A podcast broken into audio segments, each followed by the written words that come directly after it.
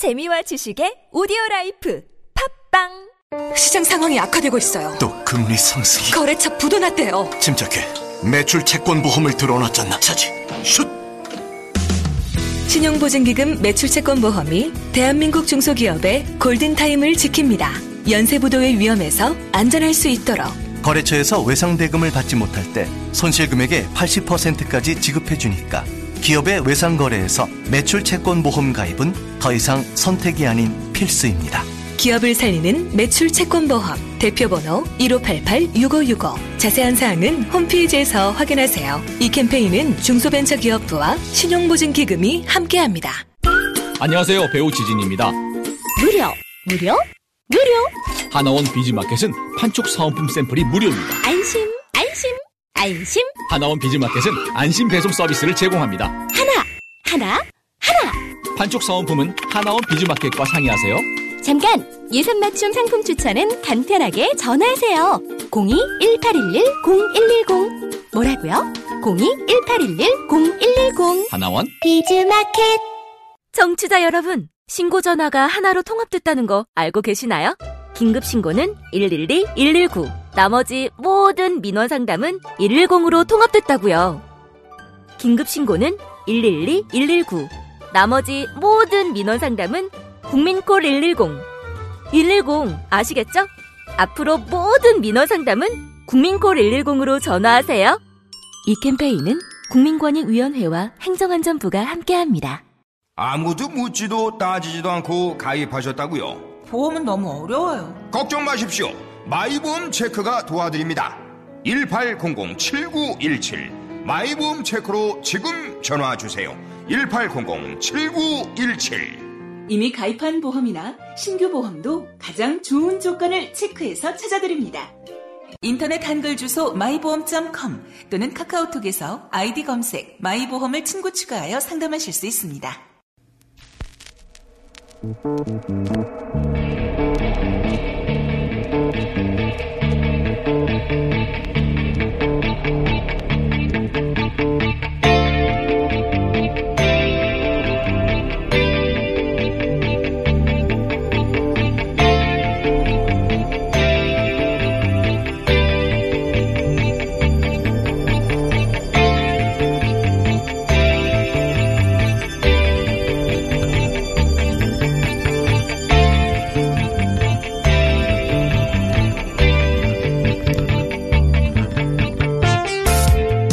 안녕하세요. 김호준입니다.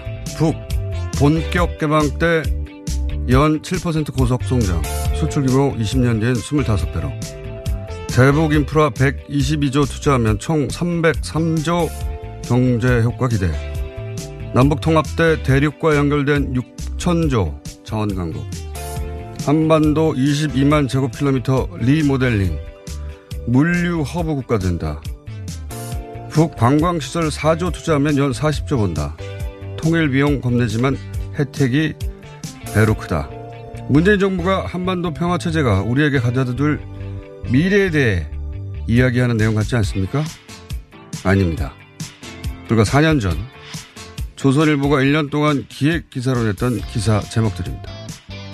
남북 교류 활성화, 북한판 마샬 플랜 추진, 남북 국회 회담 추진, 북한에 대한 투자는 대륙과 연결 시 6천조 자원 강국이 되는 만큼 비용이 아닌 투자로 인식돼야 한다.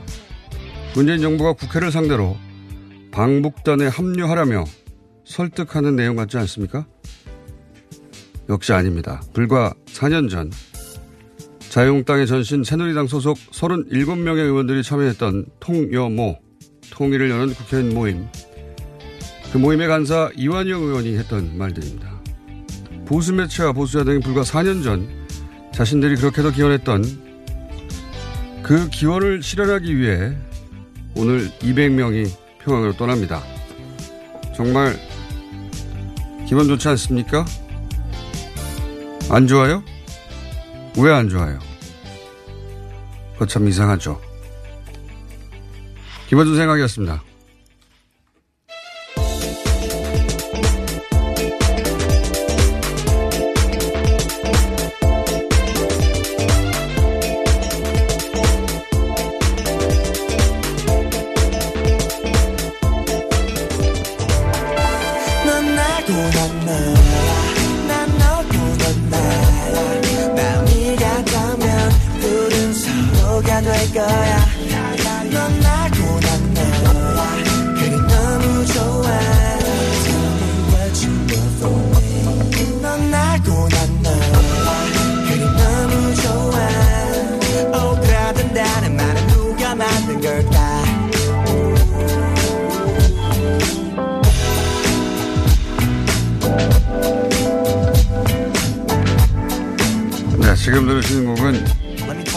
방북단의 예, 함께 가는 짓코 가수 짓코 예.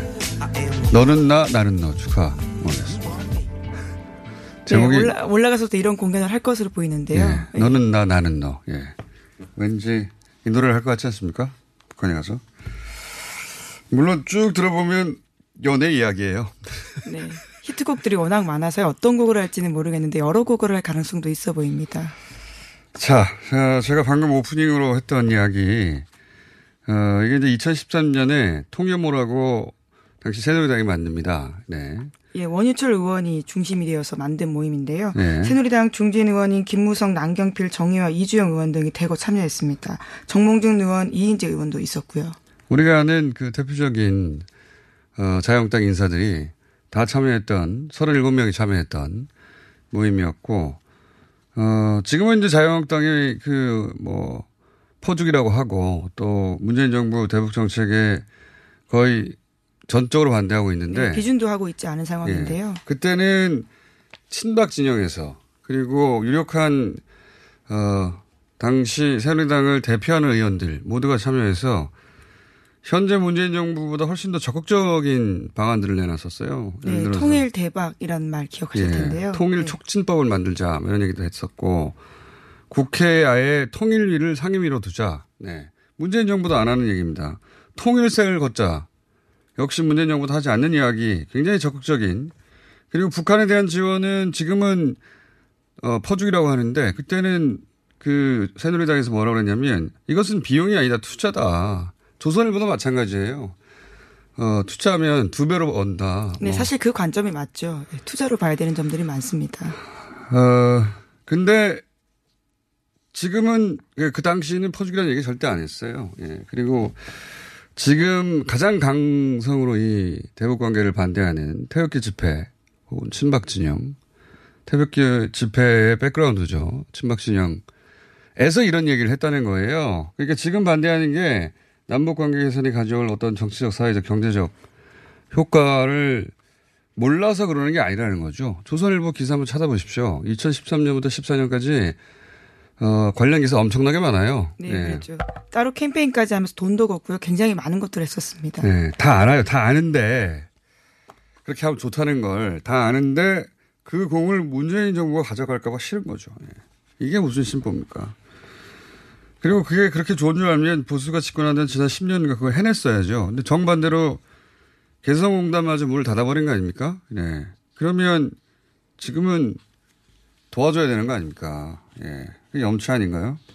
그리고 조선일보도 또 그래요. 무슨 염치를 매일매일 대북 관계 망하라고 기사를 냅니까? 자기들이 불과 3년 전까지 특집으로 기사를 그렇게 쏟아냈는데 기사, 경제적 효과 엄청나다고.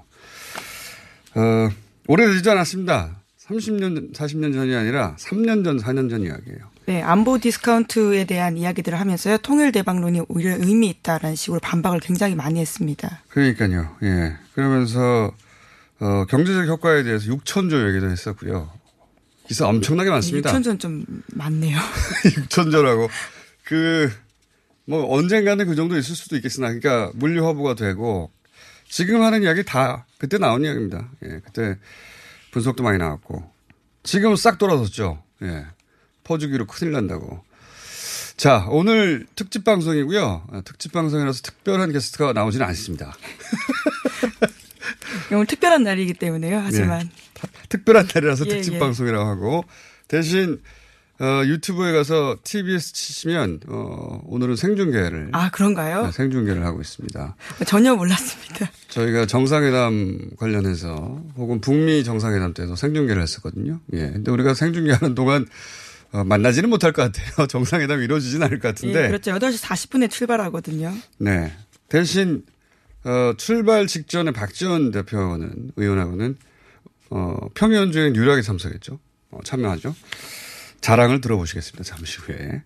자, 오늘 첫 번째 뉴스 는 예, 당연히 정상회담입니다. 네. 예, 오늘 문재인 대통령과 김정은 북한 국무위원장의 세 번째 정상회담이 열리는데요. 지난 4월 26일 판문점 남측 지역에서 또 북미 관계가 교착 중이던 5월 26일 판문점 북측 지역에 이어서요. 오늘부터 2박 3일 동안 평양에서 두 차례 정상회담이 예정되어 있습니다. 문재인 대통령은 오늘 방송 중인 오전 8시 40분 서해 직항로를 통해서 평양으로 이동하는데요.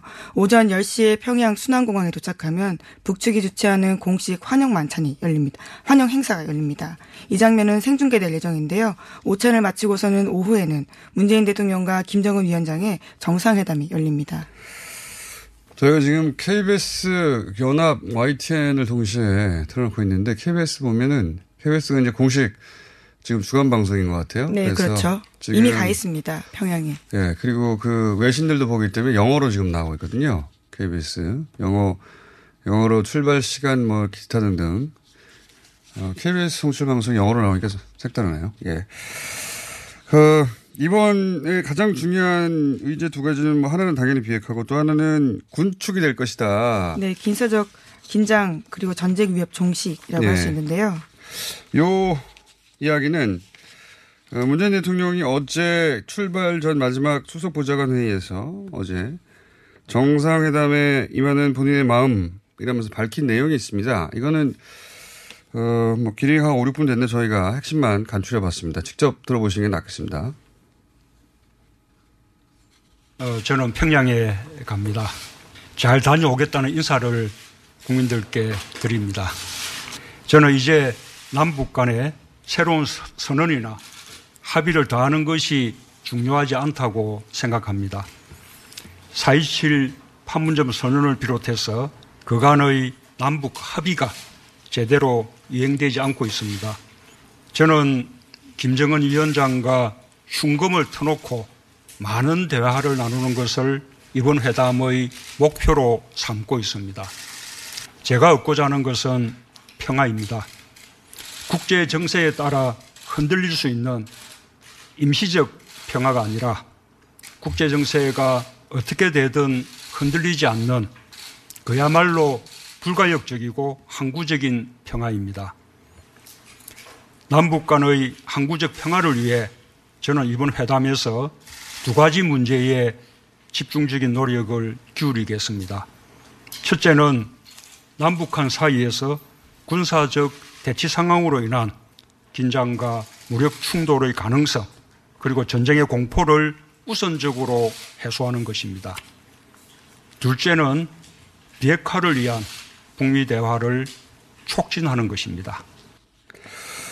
그러니까 비핵화하고 예, 또 하나는 군축. 그래서 네, 오늘 군사적 긴장 완화라고 할 수 있을 텐데요. 네, 네. 저희 오늘 어, 2부, 3부 게스트는 이 군축 관련해서 집중적으로 여기 나눠보기 위해서 게스트를 모셨고요. 어, 이제 뭐 세 번째 만나는 것이고 그리고 다른 정상과 다르게 말이 통하기 때문에 그리고 아무도 모르는 대화를 지난번에 40여 분 네, 도보다리에서 했던 네. 아주 유명한 대화입니다. 저는 이번에 이제 북한에서도 뭔가 아, 두 정상만의 대화 시간을 갖는 그런 기회를 마련하지 않겠는가 어, 그런 기대가 하나 있고 그리고 이번에 어, 제가 알기로는 사상 최초로 북한의 행사를 생중계로 전 세계에 송출합니다. 네, 그렇습니다. 어제 임종석 실장도 관련해서 밝혔는데요. 평양에서 열린 어떤 행사도 생방송으로 진행된 적이 없었다라면서 생방송을 제한할 때만 하더라도 받아들여질 것이라고 기대하지 못했다라고 이야기했습니다. 그러니까요. 어, 이제 이 김정은 위원장 체제에 바뀐 점 중에 하나죠. 예. 본인들이 어, 뭐 예를 들어서 도로망이 좋지 않다고 하는 것도 생중계 되고 있는데 그냥 말해버리잖아요. 예. 네, 솔직하게 불비하다라는 표현들을 예. 쓰면서요. 이야기했었습니다. 그러니까 본인들이 약간 뭐 부족한 점이 있거나 하더라도 있는 그대로 보여주고 어 그것 때문에 자존심이 상해하거나 어 그런 스타일이 전혀 아닌 것 같고요. 그래서 이제 생중계 하자 전 세계에. 그래서 이번에는 어 얼마까지 다 생중계가 될지 모르겠지만 24시간 내내 생중계 되지 당연히 않겠죠. 근데 주요 행사들은 다 생중계 될 것이다. 또 네. 하나 기대할 만한 행사는 어 문재인 대통령이 서민들이 가는 식당을 가고 싶다고 네, 그랬죠. 요청을 네. 했단 말이죠. 어디가 될지는 모르겠는데 후보지들은 얘기하던데 북한 일반 주민과 문재인 대통령이 얘기하는 장면들 이게 또 나올 수 있을 것 같아요. 예, 그것도 기대하는 바고요. 예, 근데 결국 핵심은 이제 어, 두 사람이 허심탄회하게 하는 대화 거기서 문제가 풀려야 되겠죠. 그거 아니면 뭐 갈 이유도 없죠. 네, 이번에는 새 선언과 합의가 중요하지 않다라고 하면서요. 오히려 북미 중재에 집중하고 하고 또이 형식보다는 내용에 더 집중하겠다는 네. 것들을 많이 밝혔습니다. 선언문 같은 거 안 나올 것 같다는 거죠. 예. 선언문 같은 거는 이미 사실은 판문점 선언 때 중요한 선언 다 했어요. 네, 그걸 충실하게 이행하는 것만으로 충분하다라는 의미도 있는데요. 예. 그리고 이제 군축 얘기를 어, 여러 차례 했기 때문에 예. 항구적 평화, 불가역적 평화를 위해서 군축을 하겠다. 이게 내용이 뭔지는 잠시 후 저희가 전문가들과 얘기 나눠보겠습니다. 미국 트럼프 대통령이 지금 상황이 좋지 않다는 얘기 몇 번 드렸는데 지지율도 계속 떨어지고 있고, 예. 그리고 하원은 지금 현재 기준으로는 거의 민주당이 다수당을 예. 확실히 차지할 게 분명해 보이고. 그런 보도들이 꽤 나오고 있습니다. 예, 상황이 좋지 않아요. 그래서 중간 선거에 예를 들어서 지금 예상보다 더 크게 질 수도 있거든요. 그럴 경우 어, 트럼프 대통령의 어떤 국정 장악력이나 이런 게 확실 물론 상원은 그나마 예, 그렇죠. 여전히 공화당 다수 예, 다수당이 될 것 같은데 예. 그러면 이제 지금보다 더 미국 국내적 상황이 어려워질 거란 말이죠.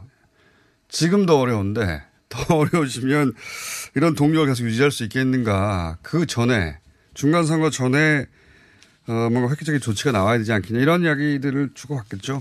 북한도 그 사정은 모를 리는 없을 것 같고.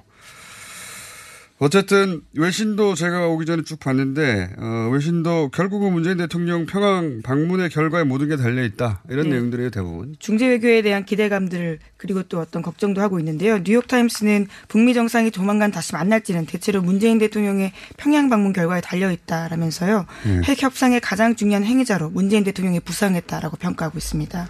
또 블룸버그 통신도요. 문재인 대통령의 방북은 두 불안한 지도자인 김정은 위원장과 트럼프 대통령 사이의 간극을 메워야 하는 가교 능력을 다시 한번 시험하게 할 것이다라고 평가했습니다.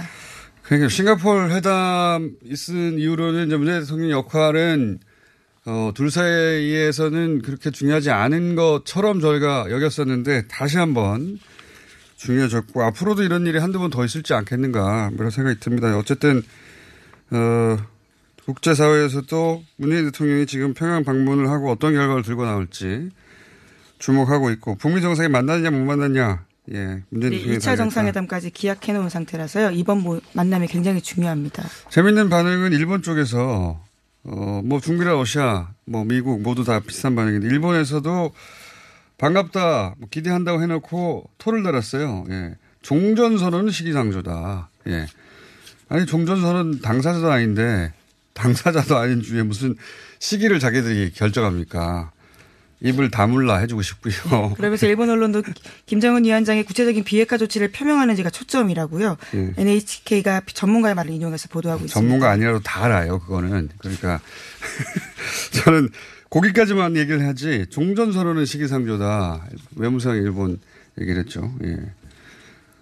종전선언을 자기들이 할 수 있습니까? 뭐 끼지도 못하고 네, 또 하지만 북일 정상회담도 가능성이 점점 올라가고 있거든요. 예. 예. 북한에서도 한마디 했죠, 거기에 대해서. 예. 지금 어떻게 돌아가는지도 모르고 하는 얘기라고.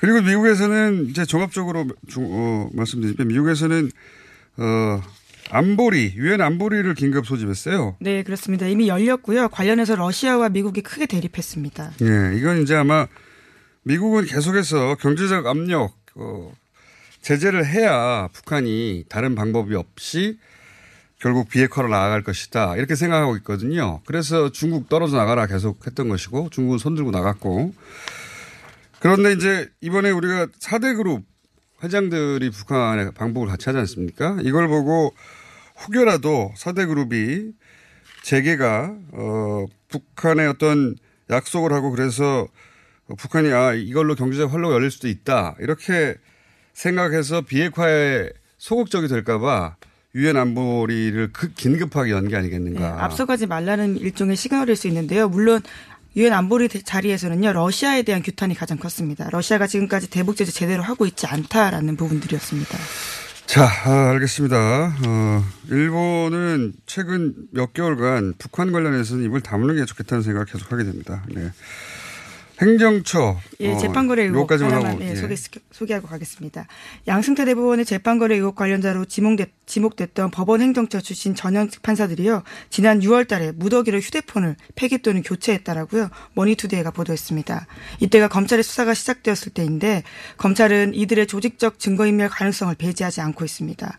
과거에도 제가 핸드폰 폐기 사유들 몇몇 말씀드린 바가 있는데요. 그러니까 액정이 깨졌다, 전동 모터가 고장났다, 잃어버렸다 뿐만 아니라요. 절에 불공을 들이러 갔다가 비가 오길래 휴대폰을 봉지에 싸서 주머니에 넣었는데 잃어버렸다라는 것도 있고요. 휴대폰 뒷판을 열고 송곳으로 찍은 뒤 버렸다라면서 물리적 파기를 인정한 바도 있습니다. 이게, 어, 휴대폰을 한두 사람이 바꿀 수는 있어요. 근데, 어, 약 10여 명이 동시에, 거의 동시에 휴대폰을 잃어버리거나 분실, 어, 폐기하거나 교체하거나. 20명 가까이라고 합니다. 예. 그러니까 다 합치면 수명 가까이 되고, 요 시기. 그, 그렇죠. 그때는 7명 정도라고 하는데요. 예. 네. 이게 말이 됩니까? 전동 모터가 고장났다는 예. 예, 그- 증거인멸 의심을 할 수밖에 없는 상황인 건데요. 그리고 자신이 아닌 남의 죄를 숨기기 위해서 증거를 인명할 경우에는 증거인멸 혐의가 될 수 있습니다. 자, 판사, 타, 판사 탄핵 얘기하고 그럼 인사 조치해야 되는 거 아닌가 싶은데 네, 국회가 할 수 있는 권한이긴 합니다. 자 오늘은 여기까지 해야 되겠습니다. 시사인의 김은지였습니다. 감사합니다.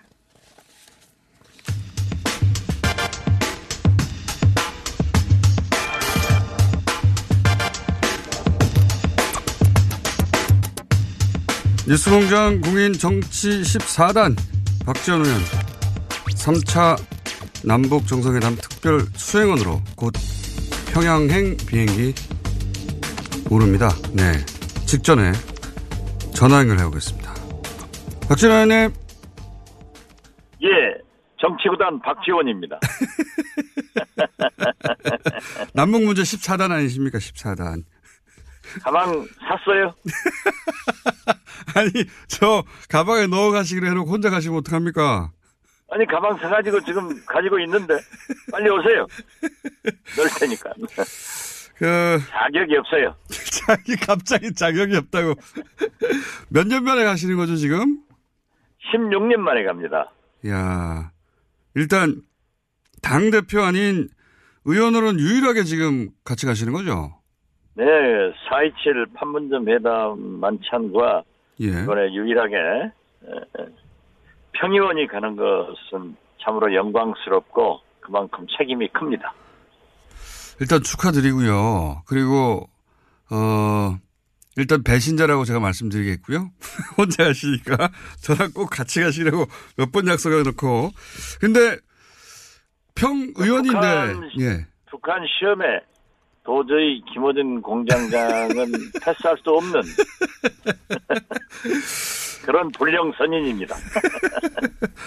근데 평 의원이신데, 그, 이 3차, 어, 굉장히 중요한 회담에 동행하시는 이유가 있을 거 아닙니까? 의원님 꼭 가셔야 한다고 포함시킨 이유가 뭔가요? 북한에서는 6.15를 거의 예, 신성시 하고 있고 네. 또 아무래도 북한은 유훈 통치하는 곳 아니에요? 네네. 그래서 아버지 예. 김정일 위원장과의 특별한 관계에 있는 사람들에게는 예, 그만한 예우를 하고 있고 또 지금까지 이 교통방송 뉴스공장 등을 통해서 언론에 많은 저희 북한에 대한 입장을 발표했기 때문에 네. 또 지금 김정은 위원장을 비롯해서 김영남 상임위원장 등 여러분들이 그러한 관계를 유지하고 있기 때문에 예. 제 말도 좀 들어보겠다 하는 그런 것 아닌가 생각하고요. 대통령께서도 그러한 북한의 에, 사정을 알고 있기 때문에 이렇게 두 번씩이나 저에게 배려해 주시는 것으로 알고 있습니다. 그러면 가시면 본인이 스스로 설정한 임무가 있으실 거 아닙니까? 북한에 가셔서 이 일을 꼭 하고 오시겠다고. 아무래도 남북 정상회담이니까 정상들이 모든 얘기를 하시지만은 네네. 어, 저는 특별 수행원으로서 뭐 김영남 위원장이나 최태록 의장, 뭐 김영철 부장 이런 분들을 만나게 될 것 아닙니까? 네네. 그러면은 우리 문재인 대통령의 생각과 아, 미국의 현황 또 트럼프 대통령이나 미 국무성이나 미 CIA 이러한 네, 고위직들의 생각들을 전달해 가지고 어, 김정은 위원장이 비핵화의 길로 나서도록 또 북미 정상회담이 성공하도록 그런 조력, 조력을 하고 오겠습니다. 어, 그 김정은 위원장도 뭐 만찬이나 이런 자리에서 어, 만나실 거 아니겠습니까, 그죠? 어, 여러 차례 만나겠죠. 예. 네. 만나시면 지난번에 와서도 만났고 얘기했으니까. 어, 약속 하나만 받아주십시오. 저 놓고 가시는 대신에 김정은 위원장 만나시면 그 김호준이라고 있는데 남쪽에 인터뷰 좀 하자고 꼭. 그건 어려울 것 같아요. 북한에서는 굉장히 인물 의사를 잘 보더라고요. 그래서 저처럼 준수하게 생겼으면 되는데. 아니, 이건 김정은 위원장이 결정하실 일이니까 의원님. 아니요, 제가 잘 알아요. 도저히 우리 김호준 공장장의 그 모습 가지고는 제가 말을 못 꺼내겠습니다. 어, 그래도 한번 얘기만 전해 주십시오. 예. 슬쩍. 네, 그렇게 하겠습니다. 아마 잘 알고 있을 거예요. 예, 돌아오시면 예. 어, 뭐라고 답했는지도 꼭 전해 주시고요. 예. 예, 그렇게 하겠습니다. 꼭 전해 주시고. 그 이번에 그, 그 문재인 대통령이 출발하기 전에 어 했던 이야기를 보면 가장 중요한 임무 비핵화는 뭐 당연한 것이고 군축 얘기를 하셨어요? 그렇습니다. 이번에 사실 예. 남북 정상회담이지만 어, 대통령께서도 말씀하셨지만은 이것은 북미 정상회담의 이루어지도록 하는 가교 역할을 하는 겁니다. 네. 4.27 판문점 회담에서도 어, 북미 정상회담의 길잡이 역할을 하겠다. 예, 예. 이것이 모든 것을 성공시키는 에, 말씀이었거든요. 네. 실제로 그렇게 성공이 됐고 이번에도 북미 간의 교착 상태가 나오니까 다시 에, 문재인 대통령께서 특사를 파견해가지고 모든 것이 이루어지는 겁니다. 그렇기 때문에 북미 정상회담을 통한 비핵화의 길로 갈 수 있도록 만들어내는 것이 가장 큰 임무이고 예. 두 번째 제가 지금. 다섯 예. 다섯 번째 정상회담을 에, 직접 또 해보았고 간접적으로 보기도 했고 이렇게 부분적 참여도 했습니다마는 저는 이번 정상회담이 가장 에, 중요한 정상회담이다 음. 이렇게 생각을 합니다.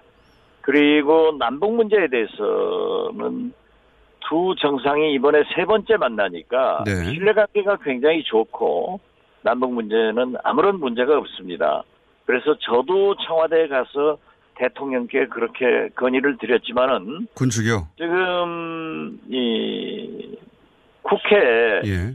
판문점 공동선언, 아, 판문점 선언 비준 동의안을 그리고 약 4천억의 부수 법안을 부수 예산 법안을 내놓으니까 네. 한국당 등에서 어, 퍼주기 프레임으로 딱 가둬버렸습니다. 네네. 김대중, 노무현, 문재인 이 세 분의 대통령은 우리 경제도 어렵고 서민, 서민 살기도 어렵는데 수십조 원을 북한에 퍼주느냐 이 프레임에 갇혔기 때문에 사실 이 판문점 선언의 국회 비준 동의는 정치적 의무이고 국제 관례이거든요.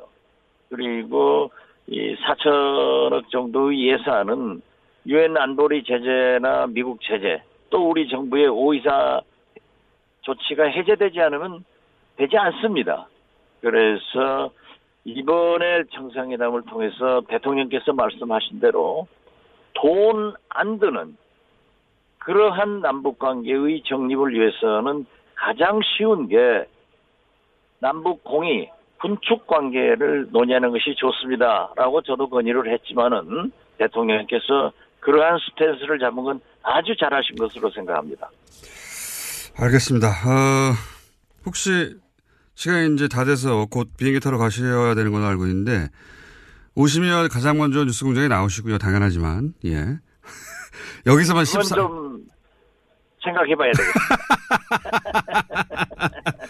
혹시 마지막 질문인데 그 이번에 18년 만에 가시면 북측에서 꼭 만나고 싶은 인사 있으세요? 16년 만에 아, 16년 만입니까? 네. 예, 네. 꼭 만나고 싶은 네. 인사, 있으십니까?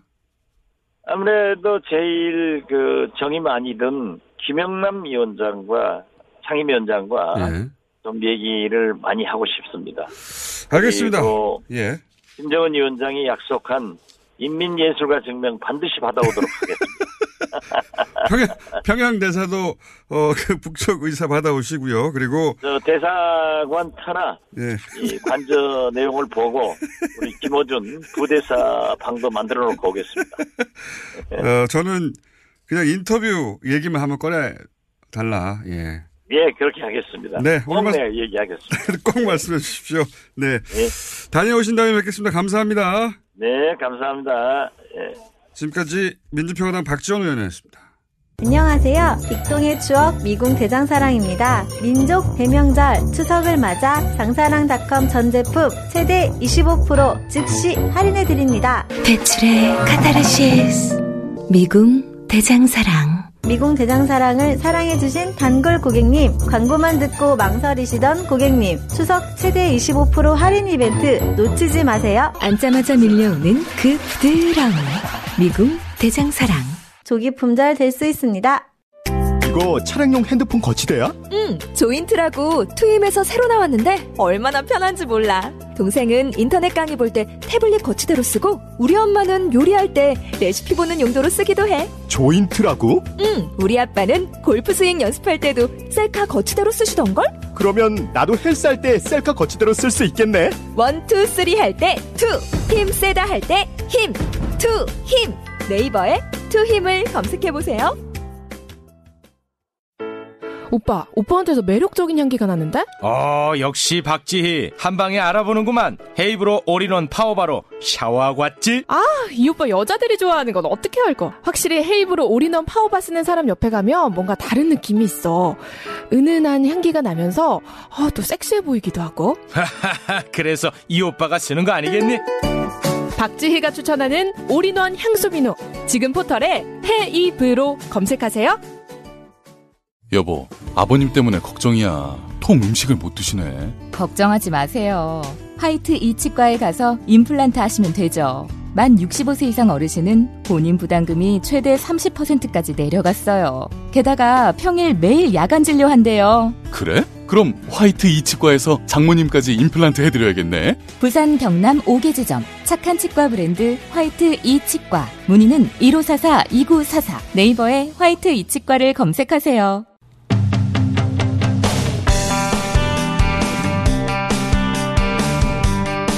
네, 현재 유튜브로도 생중계 되고 있는 뉴스공장 특집. 특집인데 특별한 분들이 안 나오시고, 예. 세 분 일단 모셨습니다. 어, 4부에서는 또 여러분들이 더 나오실 예정이고, 어, 정의당 김종대 의원 나오셨습니다. 안녕하세요. 네. 바른미래당 하태경 최고위원 오늘. 예, 예. 어, 오늘 시간이 하필 또 본인 코너 지났습니다. 아, 맞습니다, 네, 맞습니다. 합쳐서. 예. 근데 문자로 지금 유튜브로 어, 볼 수 있다 보니까 문자로 그런 게 왔습니다. 하태경 의원, 김종대 의원 알겠는데 옆에 흰머리 패널은 누구냐. 본인 소개해 주십시오. 흰머리 예. 패널. 경남대학교 국동문제연구소의 김동혁 교수입니다. 군사 전문가. 네. 이분도 아주 유명하신 분이에요. 예, 자, 예. 예, 군사 전문가고, 어, 블랙하우스에도 여러 분 나오셨고, 네, 여기도 나오셨는데, 예. 그동안 오래 안 불러주신 거죠. 예. 굉장히 멋쟁이신 군 출신의 군사 전문가. 이렇게 세 분 모셔가지고, 어, 소개드려서 아시겠지만 딱히 새로운 분은 없습니다. 특별한 분도 없고. 새로운 이야기도 없을 거예요. 새로운 이야기는 오늘 많습니다. 오늘 그 막판에 마술사 최윤호 씨가 합류했다는 것은 아십니까? 마술대 조직위원장으로서. 아, 당연히 알죠. 제가 이제 연락을 받고 이제 통화를 했어요. 어, 연락을 청와대에서 받으셨어요? 아니 우리 사무실에서. 제 아. 청와대가 너무 무성해. 아, 사무실 쪽으로 마술사 한 명 초대달, 아, 그 추천해 달라고. 어떻게 하면 해서. 확인을 하고 언론을 통해서 확인한 것 같고 음. 그래서 제가 이제 확인을 해봤죠. 네. 직접 당사자한테 확인을 해보니까 아무튼 아, 그러니까 최윤호 씨를 추천한 게 아니라 최현우 씨가 간다는 얘기를 듣고 알아본 거거든요. 아, 그거부터 솔직히 저는 불만인데 이번에 이번에 아무튼 그 청와대가 결정적으로 실수를 한 게 마술사 협회 먼저 연락 안 했다. 그거 전에 예. 뭐 우리 당 연락도 어, 나를 통했으면 본인을 통했어. 이번에 우리 당도 함께 충분히 갈 수 있었는데 아무튼 좀 예. 협치 아, 저 같은 사람 입지를 이렇게 줄이면 안 됩니다. 자 뒤에 남겨진 분의 불만이었고요. 이 도와드리려고 하는 사람 입지를 좀 강화시켜 줘야 지금 당에서 거의 고립돼 가고 있는 너무 길게 얘기하지 마시고 주제를 불만을 좀 토로했습니다. 예. 어쨌든 마술사 최현우 씨가 갑니다. 이거는 지난번에 만찬태 북한에서 온 마술사 어 1달러짜리를 100, 100달러짜리를 바꿨다고 하던가요? 어떻게 하여튼 그런 마술 어 거기에 대한 어떤 담내 성격으로 우리 남쪽의 마술사가 가서 뭔가 그거겠죠? 우리도 한 칼이 있다. 한 칼이 있다. 예. 한 칼뿐만 아니라 제가 이제 그 최 마술사가 이제 어려움을 토로하는 게 본인이 국내에서 마술을 하면 이제 조수들이 있잖아요. 매니저도 있고. 아 그렇죠. 이번엔 혼자 와야 된다는 거예요. 음. 그래서 혼자 다 짐 싸고 장비도 있고 하니까 어려움을 많이 토로하더라고요. 뭐 그래도 가서 최선을 다해라. 예. 이거 두 하태경 번째는 의원님이 어, 마술대 조직위원장이에요. 예. 제가 세계- 조직위원장이에요. 제가, 제가. 이 최, 최마술사 보스인데 그래서 자꾸 길게 얘기하시는 거예요. 비핵화나 이런 건 잘 모르시고 마술에 대해서 지금 길게 얘기하시는 거예요. 그래서 아무튼, 아무튼 비핵화의 매직을 좀 보여달라 이번에 가서. 아 그런 얘기를 최현우 씨한테 하셨어요? 뭐 플러스 어, 합동 공연도 좀 얘기 좀 잘해 잘해봐라. 남북 합동 공연까지. 의원님이 얘기 안 해도 잘하겠죠. 특사 하태경 특사로 지금 최마술사 갑니다. 자, 어, 세 분은 다 초대받지 못하셨지 않습니까? 네. 연락도 안 왔죠? 외신에서 어 정치인이 가게 되면 정의당에선 제가 가지 않겠느냐 해서 사전 인터뷰까지 했다 초대를 못 받았어요. 망신도 이런 망신. 아 그러니까 좀 협의나 좀 해주고. 아니 그 박지원 박지원 대표도 초대를 못 진짜 받았는데 스스로 쟁취한 거 아니에요? 박지원 대표는 거긴 사실- 특수성이 있습니다. 그렇죠. 네. 첫 번째 정상, 평양에서의 첫 번째 음. 정상회담에 그때 그 실무자, 실무 책임자였으니까요. 네. 그런 의미가 있어서. 아니 평양에 뭐 정치력의 차이가 있는 것 같아요. 박지원 대표처럼 정치 14단, 예. 우리는 아직 단수를 못단 예. 사람들이 남아 있는 것 같고. 그러니까 두 분 모두 초대 받을 줄 알았던 분들입니다. 네 아, 우린 초대를 받았죠.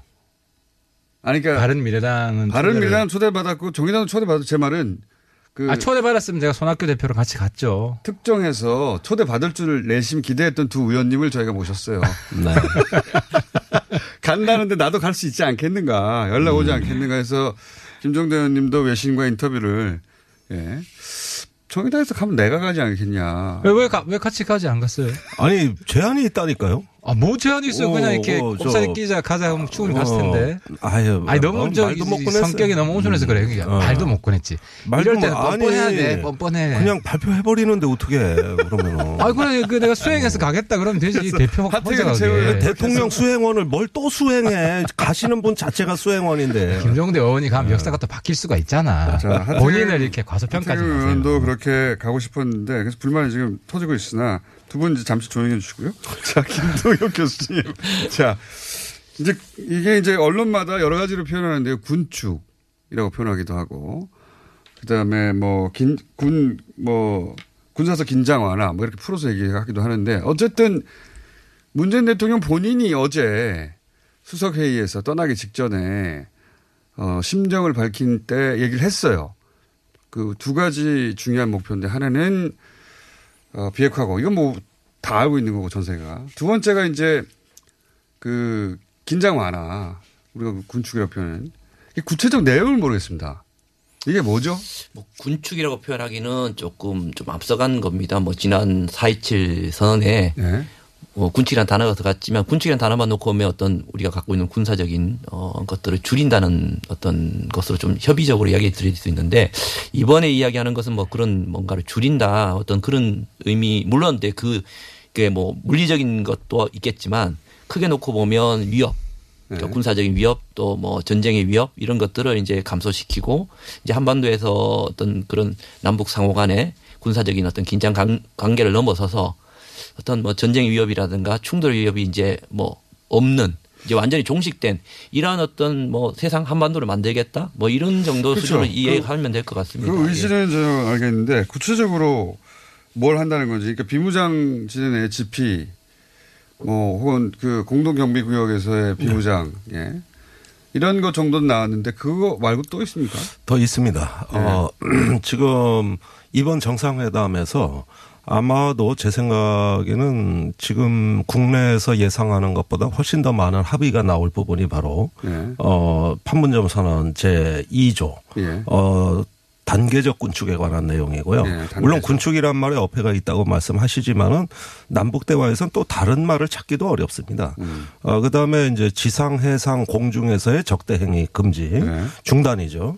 이런 부분들을 어, 그동안에 남과 북은 장성급 회담에 음, 네. 두 차례 장성급 회담을 통해 가지고 협의를 해 왔고 이번에 그 남북 간에 합의된 내용을 어, 합의문으로 확정하리라고 저는 예상을 하고 있습니다. 거기에 그럼 구체적으로 뭐, 뭐가 들어가는? 지금 언론에 보도된 거는 지금 얘기했던 GP 얘기, 그 다음에 공동경비구역, 원래, 원래 비무장 하게 돼 있지만 지금 권- 권총이나 총 차지 않습니까? 그걸 하지 않겠다, 뭐 이런 정도가 알려진 건데. 이제 어, 두 가지로 나눠봐야 된다고 생각을 해요. 네. 어, 이번에 이제 뭐 국방부나 밖에서는 포괄적 군사적 합의라고 하는데 어, 그건 뭐 적절한 표현일 수도 있겠지만 더 정확하게 말하면 이번 평양에 가서 할 일은 두 가지라고 생각을 합니다. 하나는 국- 국방부 장관이 서명하는 이제 군사 분야의 합의문이 있을 것이고 또 나올지 안 나올지는 모르겠지만 평양 선언 또 또 다른 게 있는데 이게 사실 어떻게 보면 앞에 있는 군사적인 그 합의서는 더 정확하게 말하면 평양 가기 이전에 이미 4.27그 판문점 선언의 결과물로서 이미 사인을 했었어야 맞는 거예요, 사실은. 네. 근데 채 5개월도 되지 않은 이 짧은 시간에 두 번의 실무회담과 두 번의 장성급 회담을 하면서 사실 마지막에 국방부 장관 회담을 저는 열지 못했다고 봅니다. 이거는 뭐 시기, 그러니까 물리적이나 시간적으로 부족했기 때문에 지난 이번에 송영모 국방장관이 마지막 임무를 그렇죠. 거기 예. 가는 이유가 그거 사실 아닙니까? 경질된 분이죠. 아, 네. 어쨌든 마지막 사인을 하러 갔는데 그렇죠. 그런 측면에서 보면 이것은 어, 평양 선언이라고 보다는 4.27의 결과물이다. 그래서 판문점 4.27 선언의 결과물이다. 예, 4.27의 결과물로서 이 숙제를 이제 마무리하고 이 마무리를 갖고 평양에서 새로운 어떤 우리 비전 그 어찌 보면 저는 평양에서의 길이 이때까지 한 번도가 한 번도 가보지 않은 길을 갈 수도 있다고 봐요. 그게 바로 이 군사적인 문제 때문에. 아까 이제 말씀을? 하셨는데 네. 이게 판문점 2조의 어, 세계 항이거든요. 세계 군사적인 항. 네. 근데 사실 군축 문제는 2조가 아닙니다. 군축 문제는 3조에 있는 음. 항이거든요. 그래서 정확히 말하면 2조의 이 세 가지의 합의 사항에 대해서 구체하고 내가 숙제를 잘했어. 우리 남북 간의 숙제를 잘했어. 그러니까 남북 간에는 이제 더 이상 군사적인 위협과 전쟁의 위협이 완전히 종식됐어라는 것을 가지고 이제 어 평양에서는 저는 뭐 개인적으로 생각합니다. 그걸 바탕으로 종전선언이라고 표현할 수는 없지만 거의 남북 간에 종전선언에 준하는 어떤 이야기를 할 수 있지 않을까 선언을 할 수 있지 그러니까 않을까. 정전선언은 북한과 함께, 아니, 그러니까 미국과 함께 정치적 선언을 하는 문제고 그게 아니라 예. 남북 간에는 그렇죠. 사실은 예. 우리가 지금 프레임을 만들어 놓은 게 미국이 만들어 놓은 마치 뭔가 비핵화가 이루어지고 뭐가 이루어져야 종전선이 되고 그 종전선이 이루어져야 뭐 남북 간의 군사적 문제가 갈 수 있다는 항상 이렇게 남북 관계의 군사적 문제가 뒤따라가 있었거든요.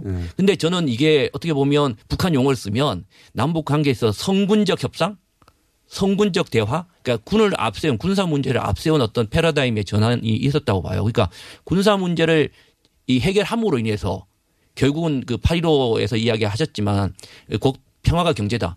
그러니까 평화를 만들어야 경제로 갈 수 있다라는 어떤 그런 프레임을 그러면 이번에 가지고 가서 있었다고. 우리가 생각하는 것보다 훨씬 더, 어, 뭐랄까요. 더, 두세 발 더 나아간 군사적 긴장을 풀 해법들, 뭐 실질적 조치 이런 게 결정돼서 올 것이다. 그게 이제 굉장히 어, 어. 많을 겁니다. 예, 네. 그게 사실 답은 벌써 나와 있다고 봐요. 나와 있습니다. 근데 이제 답이 뭡니까? 그 답이 뭔지 좀 알려주세요. 예. 그, 어, 구체적으로. 그, 그러니까 제가 볼 때도 예. 김정은 위원장은 어쨌든 뭐 평화를 진짜로 하고 싶으니까 예. 그래야 경제에 집중할 수 있기 때문에 예. 더 파격적으로 하고 싶고 할 텐데 이제 국제사회는 예. 미국을 포함해서 우리도 마찬가지로 사실 그, 그 부분 별 관심이 없어요. 상대적으로. 그러니까 비핵화에 훨씬 관심이 많고. 국제사회는 그렇죠. 북한이 잘 살고 있다는 관심이 그래서 없죠. 예. 저도 이번에 좀 의외였던 게 그 비핵화를 남북 정상회담 의제로 올렸다는 이야기를 또 청와대에서 했고 또 의제로 올라갔잖아요. 그래서 이게 실제로 많은 사람들 대다수는 그 비핵화 부분에 있어서 어떤 성과를 낼 수 있길래 이건 미국하고 하는 부분인데 의제로 올렸나? 너무 큰 도박을 한 거 아닌가 첫 번째. 그러니까 두 번째는 그거는 저 요, 요 이야기까지만 하고 예. 그리고 두 번째는 이 균형인데 이 북한은 그러니까 이제 비핵화의 진전이 없는데 남북 군사적인 부분에 너무 진도를 많이 빼버리면 오히려 불안한 목소리가 많이 나올 수 있어요. 왜냐하면 남북 한의 이 지금 대립은 비대칭이잖아요. 북은 핵하고 미사일로 우리를 위협하고 우리는 재래식 전력으로 이거를 막는 구도로 돼 있는데 핵과 ICBM은 가만 놔두고 아무런 언급이 없고 재래식만 뭐 어떻게 손을 본다 이렇게 접근하면 우리가 손해 본다고 생각할 수가 있어요. 그러니까 오늘은 내가 왜냐하면 나도 어쨌든 한국당이나 우리 당 바른 미래당을 우려하는 거를 설득을 좀 해야 이번에는 못 가지만 다음에 방북할 때는 좀 초당적으로 같이 좀 가고 그래서 보수 진영이 우려하는 부분에 대해서 똑같이 진보도 좀 같이 고민을 해야 된다. 왜냐하면 같이 안 가면 식상하고 아니 그러니까 핵심이 뭡니까 지금? 그러니까 핵심이 두 가지지. 이제